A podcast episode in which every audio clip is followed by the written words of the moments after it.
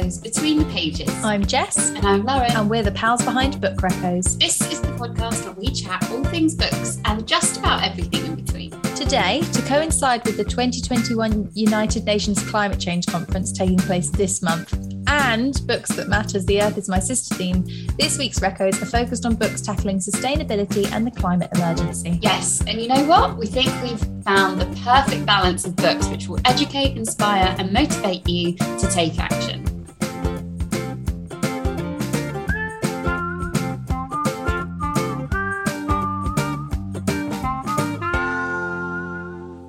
Not going to lie, Jess, I was a bit apprehensive about this episode because whenever I think about the climate crisis, I just get climate anxiety. I get really scared. That's exactly why I think we've done this in the best month. Because October, well, on the 31st of October, Glasgow will host the 26th UN Climate Change Conference, and it goes on until the 12th of November. But since it's October, lots of people are reading spooky and scary books to give them chills and keep them up at night. And that's exactly what these books do to me. 100%. So I actually think that this is perfect. Terrifying. Yeah. scarier than any scarier movie. Right. So I'm going to kick us off with one that terrified me in 100 pages. Oh, gosh. And that is No One is Too Small to Make a Difference by Greta Thunberg. yeah, I mean, start with the the mother. Right. Motherhood. right. Mother Nature herself, Greta. So it's I love the picture on the back as well. Her and and her little raincoat. She's so great. She's so great. No smiles over here. What is there to smile about, Lauren? Our house is on fire. That's her. I'm quoting Greta in case you're not that savvy.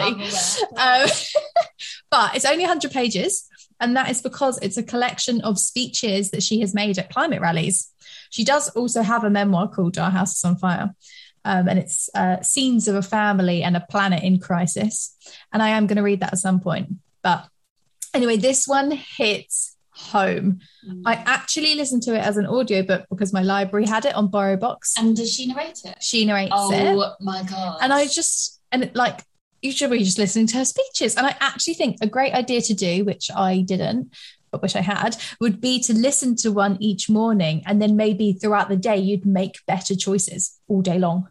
oh yeah, A bit like starting a day with meditation. B- By Greta.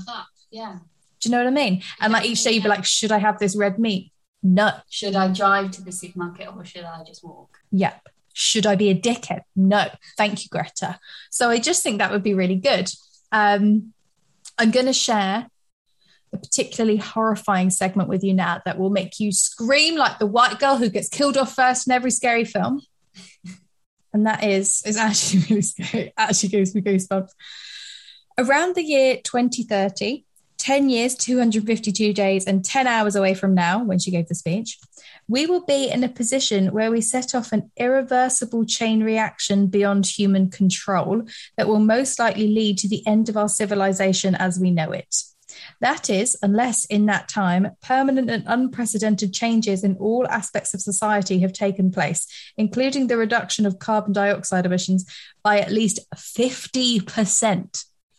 That's nine years away. Actually, it's not. It's eight because it's October. This year's basically done It's irreversible terrifying. chain reaction that will end civilization. And you know what? I just, I think that's what terrifies me the most because I do sort of feel like half of this is just totally out of our hands. And why aren't the government taking it more seriously to like set new laws? Yeah. It's just, it's, I, I don't really get Like, it. why are they not shocked by, by how soon this is? But I imagine it's not just us who feels like this, Jess. I, I think it's very apparent that we can't go living on like, like we are. So, what better way to start committing to making a change? Because change starts with every person, um, than with books, than with educating ourselves. Books solve everything. We know that. Um, speaking of books, I'm going to move us on to our next one, All right, go on. which I feel like we've got a lot to say about. Um. Uh, it's double the number of pages of the previous book. Don't worry, that's not a theme. I'm not going to keep doubling the number of pages. this is The Bigger Picture My Fight to Becoming the New African Voice to the Climate Crisis by Vanessa Nakate. Lauren, hit it with a synop. A bigger picture is Vanessa's groundbreaking exploration of why and how people from the global south, predominantly people of colour, are routinely omitted from the discussion on climate change, even though these communities contribute least to the problem and are suffering its consequences the most. For these communities, climate catastrophe is not a distant threat, it is happening right now. Named by Time magazine as one of 100 young leaders shaping the future, Vanessa Nakate is an extraordinary new voice in the climate conversation. Her debut new book not only examines the links between climate crisis and anti-racism, feminism, education and economics, but also charts her own inspiring journey to activism and outlines what we can all be doing to make a difference. Good blab. Oh, Good blab. It is phenomenal.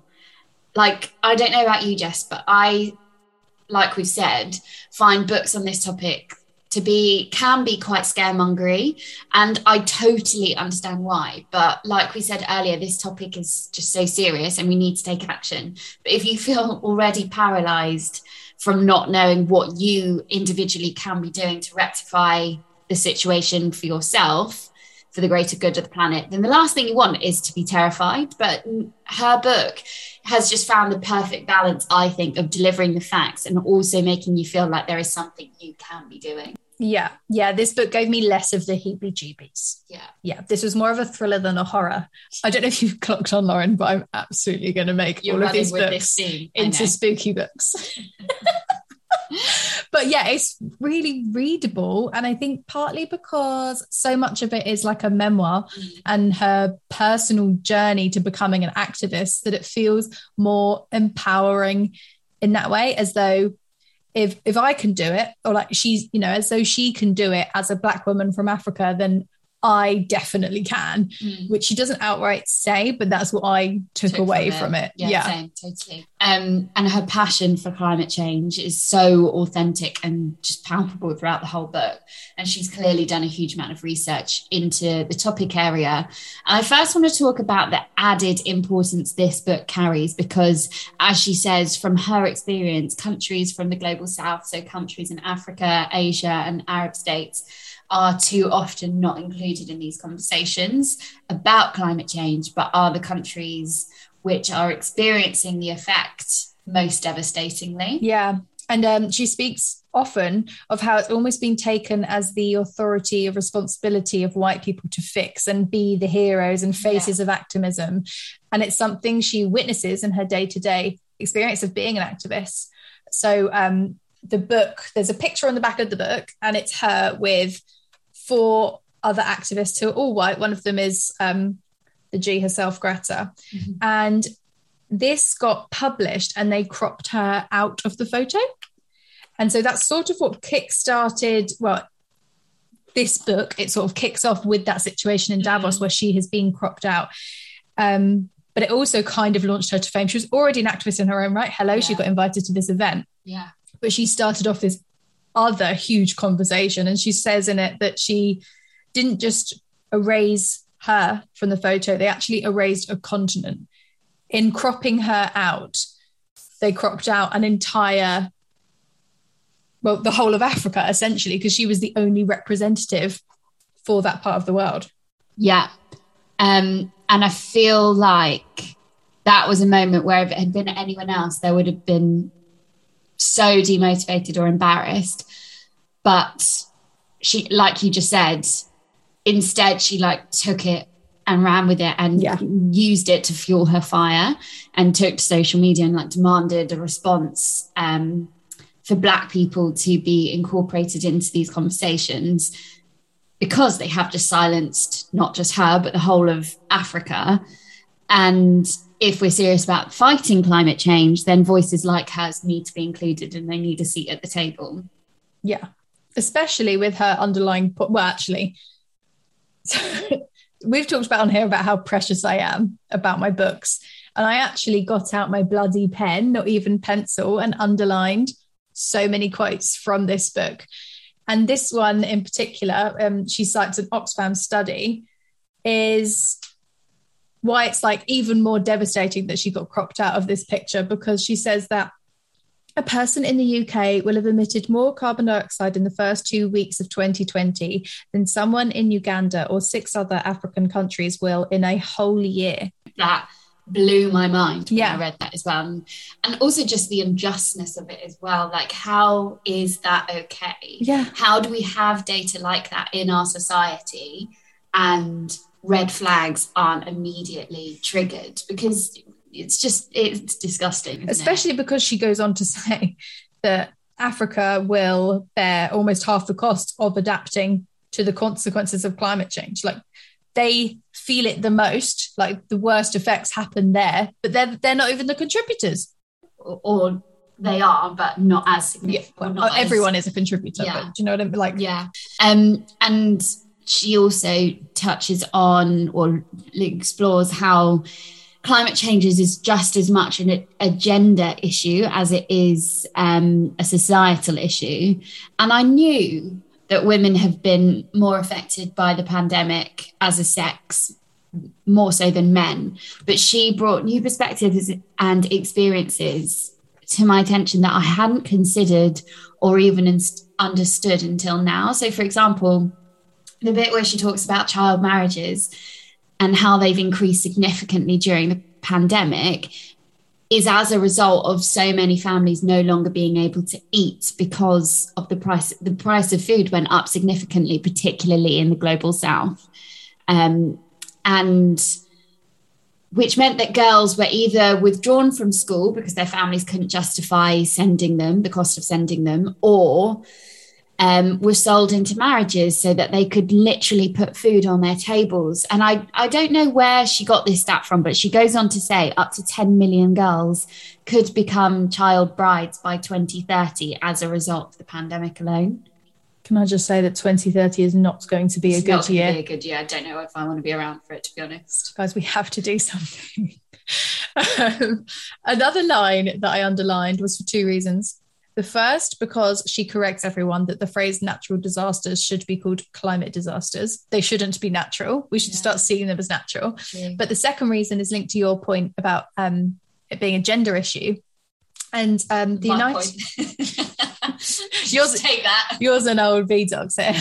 um, the United Nations Development Programme has documented that in climate disasters, women become targets for physical and sexual violence, which I hadn't really thought about, but I'll just carry on the quote a bit. Um, some farmers or landowners insist on trading sex with women for food or rent. Many victims of that abuse have to sleep on the streets, which can be extremely dangerous. Kids too find themselves abandoned on the streets, which where they could be preyed upon and exploited It's got chills. oh my god like she just encompasses so much into this book that It's just knowledge nothing- bomb yeah after knowledge yeah bomb. but really readable and attainable like it's so readable. yeah Um, I also love the quote. Where is it? Uh, It's at the end of a chapter. Like a team with half its players sitting out the game, we'll all lose, and so will the earth.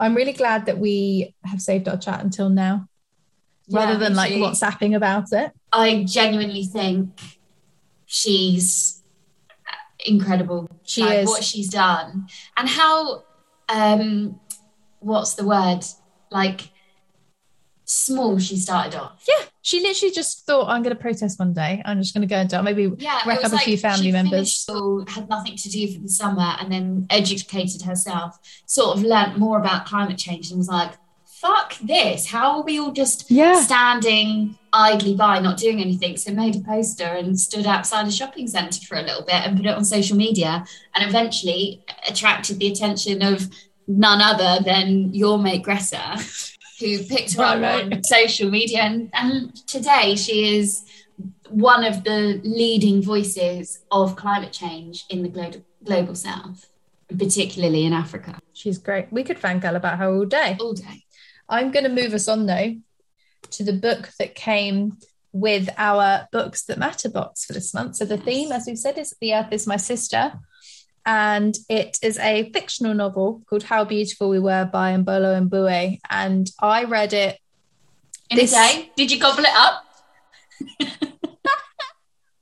No, I didn't actually. Probably because it was so traumatizing. but um, it is well. I wanted to move on to it now because it's set in Africa, and so I almost wish I'd read these back to back, having like read Vanessa's first and then moved on yeah. to this one. But um, I actually went back to my Instagram review just to look over again, and I remember now that I read it after just watching um, the Chernobyl oh, drama. that was a fun one, honestly. But it was really weird because I was reading about, well, reading about a place that was being infected, if you will. Yeah. After just reading about this real life situation where like wow. they were infected by radiation, like so it's mm. um it's set in a fictional African village, Kosawa, in the 80s and the people there are living and dying from the poisoning of their water ever since an American oil company set up on their land. I mean, fictional, but very real as well. Yeah. oh, absolutely. Um, the pipeline spills have intoxicated the drinking water, but the country's corrupt government are not keeping their promises of a cleanup. So some of it is narrated by the protagonist, Thula, but then some of it is narrated by the children of Kosawa, like as a whole. Mm. So it's quite cool. It keeps the narrative moving because it is really slow paced, but then you've got these different narrators and like totally different styles and and just like the growing passion of the villagers to fight for their land, like builds and builds and builds. And like Thula, the protagonist, is just like a completely different person by the end of the book, which could be because so she is the only person that leaves to go to America, and then in doing so, she like broadens her knowledge of activism and she comes back with such a fire in her belly to save her home and i loved that and i loved that she came home. Um, and there's a really cool quote where um, the local government say what can one angry woman do she, oh yeah yeah she's like oh i'll show you so it is just like so beautiful and poetic i think it's a really good choice for books that matter to have chosen this month and the hardback cover is gorgeous, but thankfully, so is the paperback cover. It's a different yeah. one, but still equally as gorgeous and lovely. And I like that they chose a fictional book. Yeah. In the box as well. I thought it was going to be non-fiction. Well, because so much around this topic, topic is. is. Yeah. yeah exactly. Good good point. Um, okay, so moving us on, but keeping us on to books that matter. So, also included in this month's box is an e- extract from Aja Barber's book called Consumed The Need for Collective Change, Colonialism, Climate Change, and Consumerism. And it's a tiny extract of what is very clearly a very impactful book. And I loved it. It was like a, a nice little appetizer for what you're about to get into should you buy the full copy, which I think people should. And she sort of looks at specifically colonialism through the industry of fashion and consumerism and the need for us all to sort of educate. And she i like how she sort of lists questions at the bit at the beginning saying okay just for a moment look around you, look at the clothing you're wearing, and then try to envision the face of the person who made the garment you're wearing. What color was their skin? How much money do they make monthly? And like sort of probing the reader to start reviewing their own life and their own sort of impact towards this crisis. And arguably, arguably, fashion is one of the you know the biggest um, contributors contributors to um, climate crisis. And then she looks at it from the lens of colonialism more specifically, um, and how colonialism colonialism is deeply and intrinsically linked to racism and um, the slave trade, and how that has impacted through to the climate crisis. So, yeah, I mean, I think this book will be terrifying when you read it, um, but really important as well because um, I think most people in the Western in Western societies probably buy into fashion brands that don't have the most ethical or moral. Um, well, predominantly, yeah, like that's the norm to Any, not be ethical. Yeah, exactly. All this fast fashion, yeah. It is um I liked when you said it was an appetizer because mm. it is it's it is a very short extract but also it has enticed me it's left me wanting more it's whet my appetites um so i can't re- wait to read it in full the next recco is actually a book you bought me jessica for my birthday last year and it is lily cole's book who cares wins reasons for optimism in our changing world oh yes and so we just like the cover, didn't we? We loved it. We really loved it. It's like um classic, a, a, penguin classic that's been like painted onto a cover of a book. I don't even think I definitely didn't know what it was about when you just was like, oh yeah, I'll buy that for um, you. Cool cover. Did you know? I saw reasons for optimism in a changing world, and I was like, yeah, I need a little bit of that. Um, but don't be fooled. There's not a lot to be optimistic about. well, we know 2030 is a bad one. False advertising, Lily. Um, but and it's it's largely about how Lily has met with most uh, most of the most inspiring minds of our time who are working on solutions to the biggest challenges that our world is facing right now. And as global warming is reaching, as we've said, terrifying heights of severity, she explores just some of the options for a, a, more we could all be living a more sustainable future and creating a more sustainable future. And it's all a collection of essays. So i'd really recommend um, it's one to have on the go. It's quite chunky and it's quite terrifying in parts as most books on this topic are. Well it is spooky october lauren. You walked right into that I one. really did. Um, so i'd recommend dipping in and out of it um, unlike what I did, I read it all in one go, largely in the bath actually, and it terrified me. It really, really terrified me. But it also inspired me and made me look at my own life. And I was living with my family at the time, and I was harassing all of them into what they should be doing. Um, like my family are big meat eaters. So I was like, okay, one day a week, will you not eat meat? Because that is the most easy and most effective way that we we as individuals can be tackling climate change. I don't know if it's the most books. easy. It would have the biggest one effect. Day, one day. Yeah, one day. But I don't think you could expect people to go vegetarian. No, totally. But what she's saying is one day a week if people had, say, bought into Meat Free Monday, it is the most effective way that you could be taking the climate crisis into into your hands and do something positive. I didn't know she was so active in this she was space. just a model. I thought she was just a model, um, but she's done a really good job of providing a two-sided account to the issues and um, the issues that we as a society and a world globally are, are facing. And I think there is a, a danger to often simplify um, oversimplify the solutions to climate change, like believing you just plant a couple of trees and offset your carbon carbon footprint, but um, or simplistically thinking that it's all down to government to make the changes and not us. But she acknowledges that although we don't have all the answers, she does present us with a lot of important questions we must be asking ourselves and the brands that we buy from, which I think is brilliant. Yeah. So thanks for buying me that. You're very welcome. I'm glad it had such a nice cover and it enticed us in. It's also interesting because it has nothing to do with the book. You read so you read this a while ago. I got it. Yeah, I read it in January. January, okay. Um, I asked you that knowing the answer because I want to move us on to a book that we read earlier this year.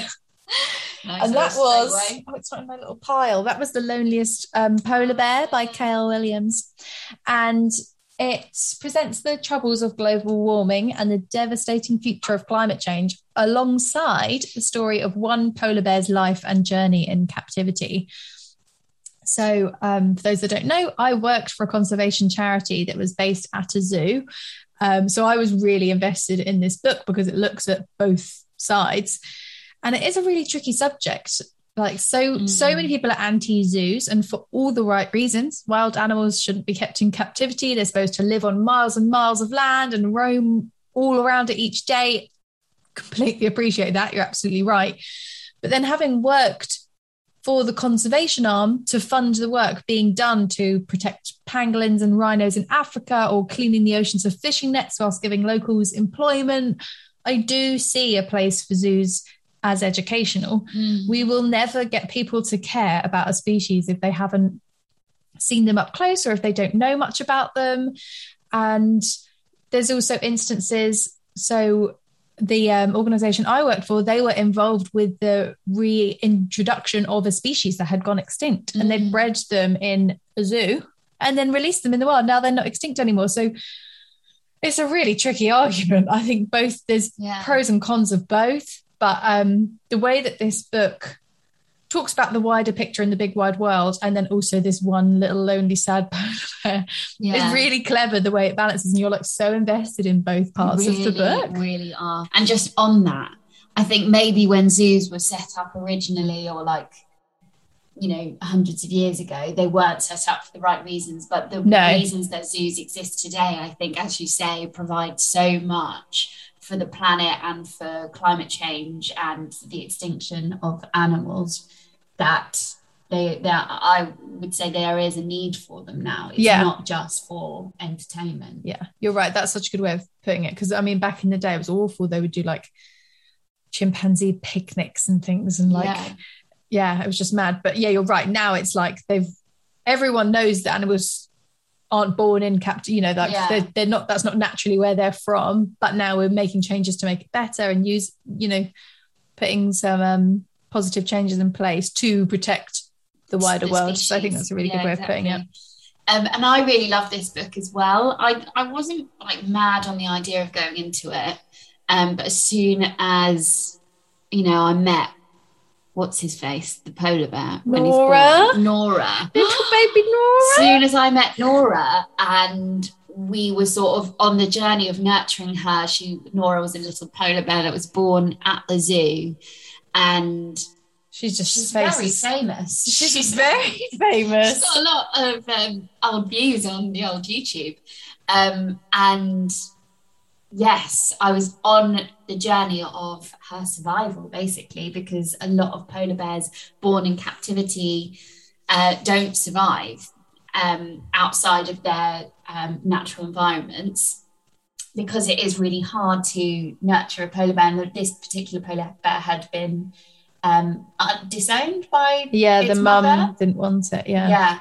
So they had to really look after her like in sort of incubators, like you would a newborn baby, yeah. but to much, much, much more specific um, environments and temperatures. Well, there was also loads of things they didn't quite know because it was a polar bear, and they had to yeah. like learn. Had to like sort of come up with an, a recipe for to create the milk that she needed and yeah. the right sort of balance of ingredients. So it was so powerful, and you you go on Nora's journey with her from birth all the way through to her whole life.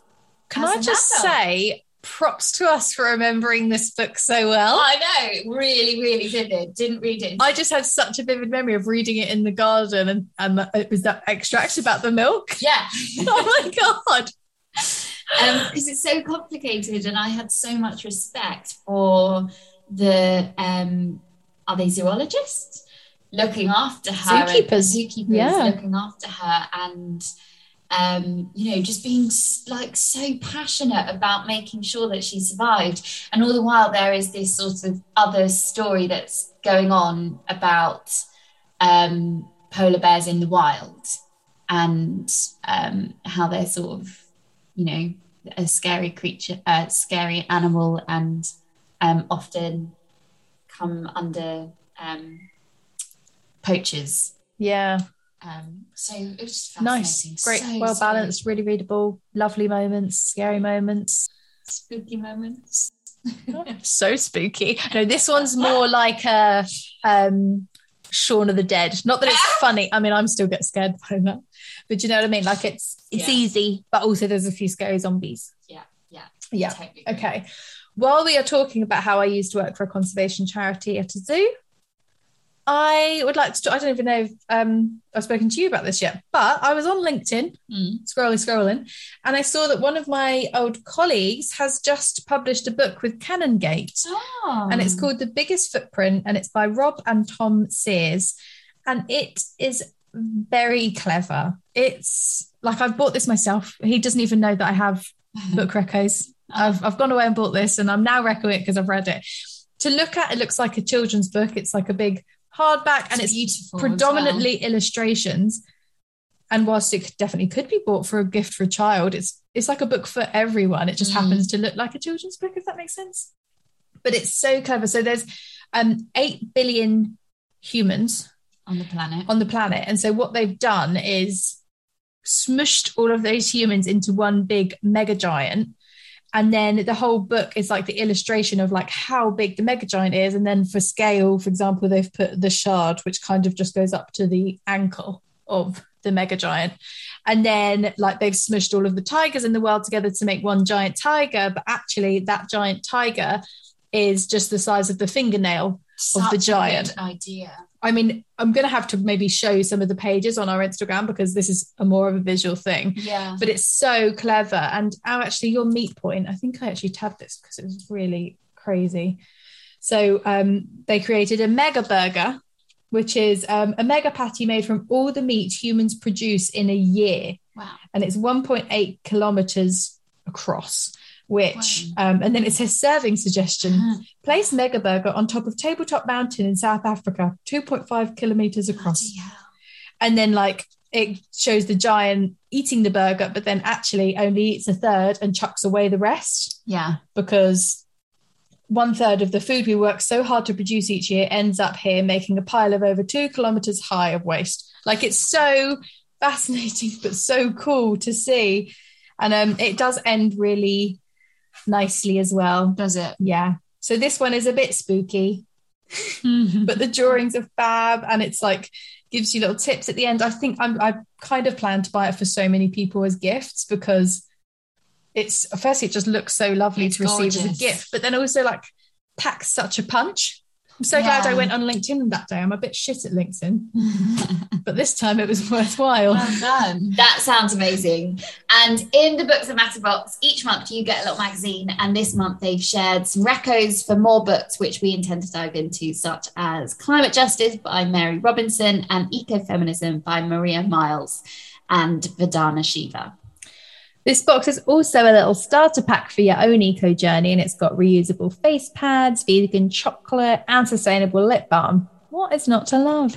So if you'd like to win a box this month, there are two ways to enter. If, like me, you listen on Apple Podcasts, then subscribe, leave a rating and review, and use your Instagram handle as your nickname. Or if, like me, you listen on Spotify or anywhere else, then follow the podcast on that platform and share a screenshot on your Insta tagging at Book so we can count your entry that way. Entries for the October box close on Monday, the 25th of October, and will be announced on our Insta on Wednesday, the 27th of October. If you're listening to this at a later date, then don't worry, it's a monthly competition, so still enter and we'll count your entry towards whatever box it is at the time. Thank you so much for listening. We'll see you next week.